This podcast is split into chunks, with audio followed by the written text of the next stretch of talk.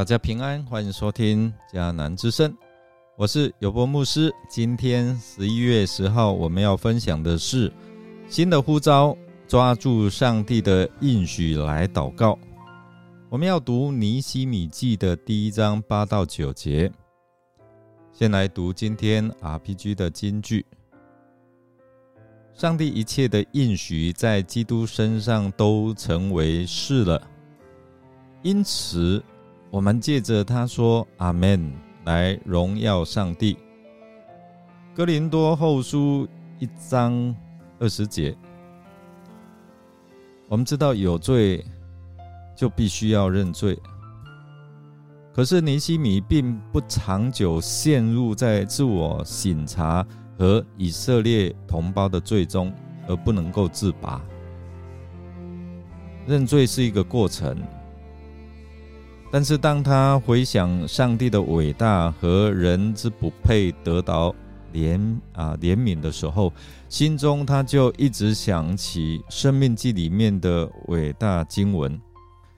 所以，他的祷告不是专注在自己的罪、受伤的良心或者是善变的感觉上面而是在这两件不会改变的啊历史事实。就是上帝说过的话和他做过的事，现在他要做的就是想起上帝的应许，然后抓住上帝的应许，借着这一些的应许来祷告出来，宣告出来。因为他知道他所祈求的上帝是守约施慈爱的上帝，所以他的应许，如果人照着他的法则去做，就可以来成就。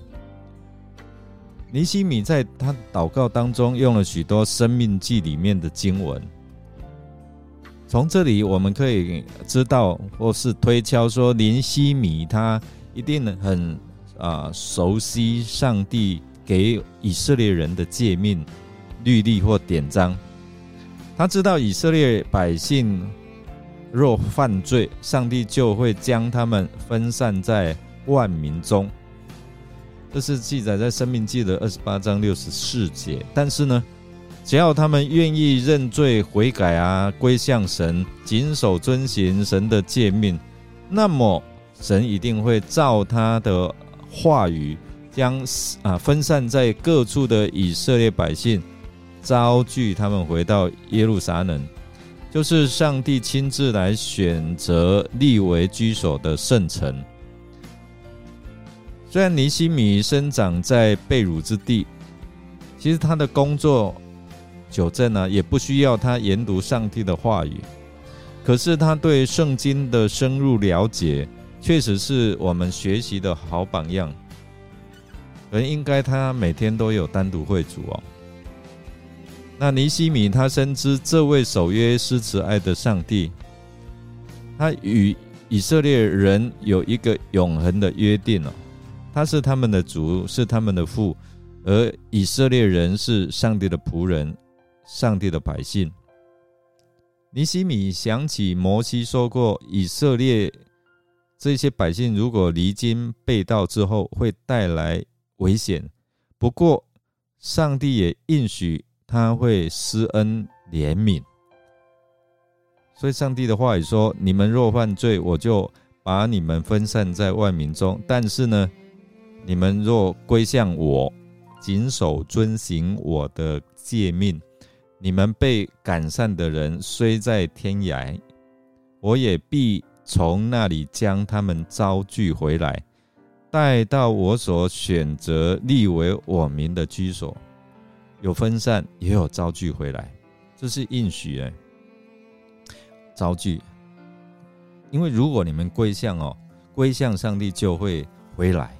所以这些话是当初上帝对摩西说的哦。后来所罗门啊在献殿的时候又重复的说，那伟大的警告跟应许就拼凑成一幅啊盼望的图案。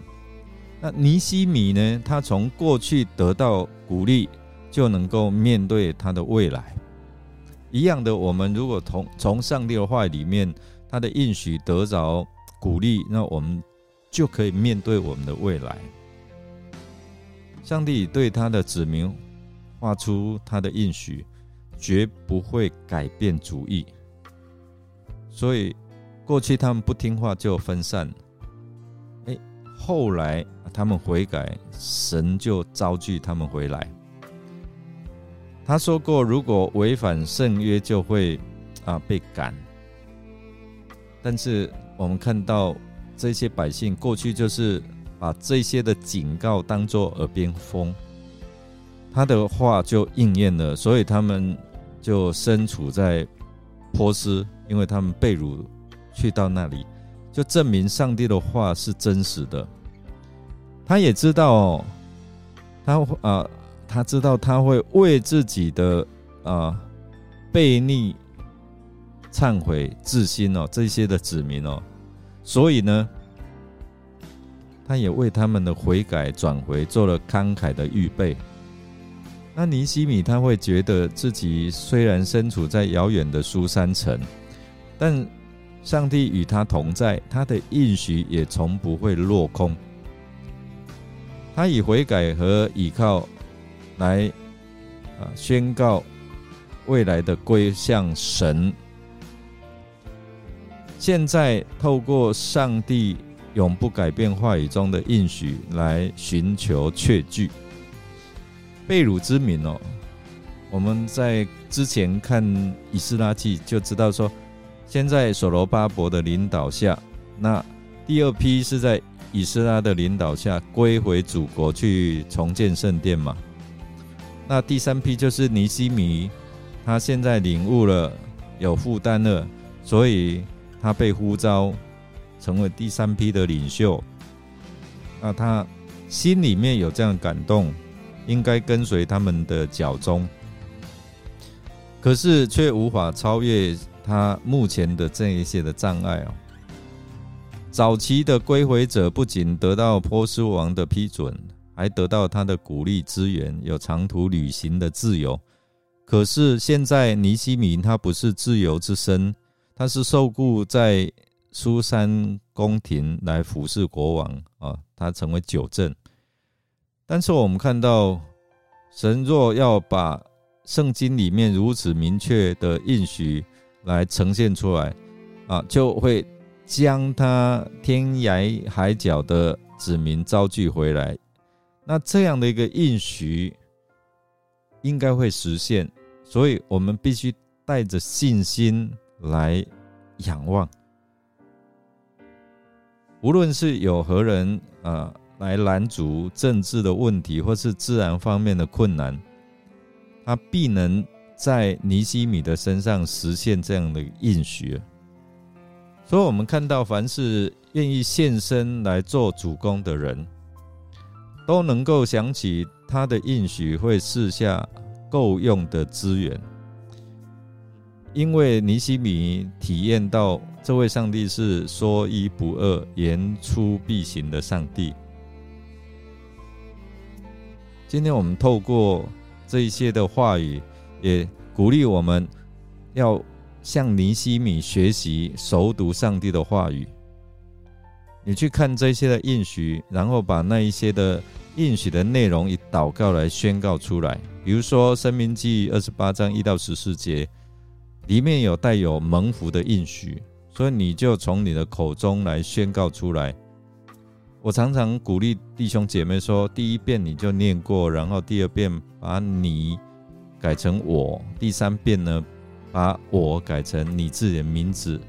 所以宣告说，如果你自己若留意听从、谨守遵行上帝的话语，那以下的福必追随你。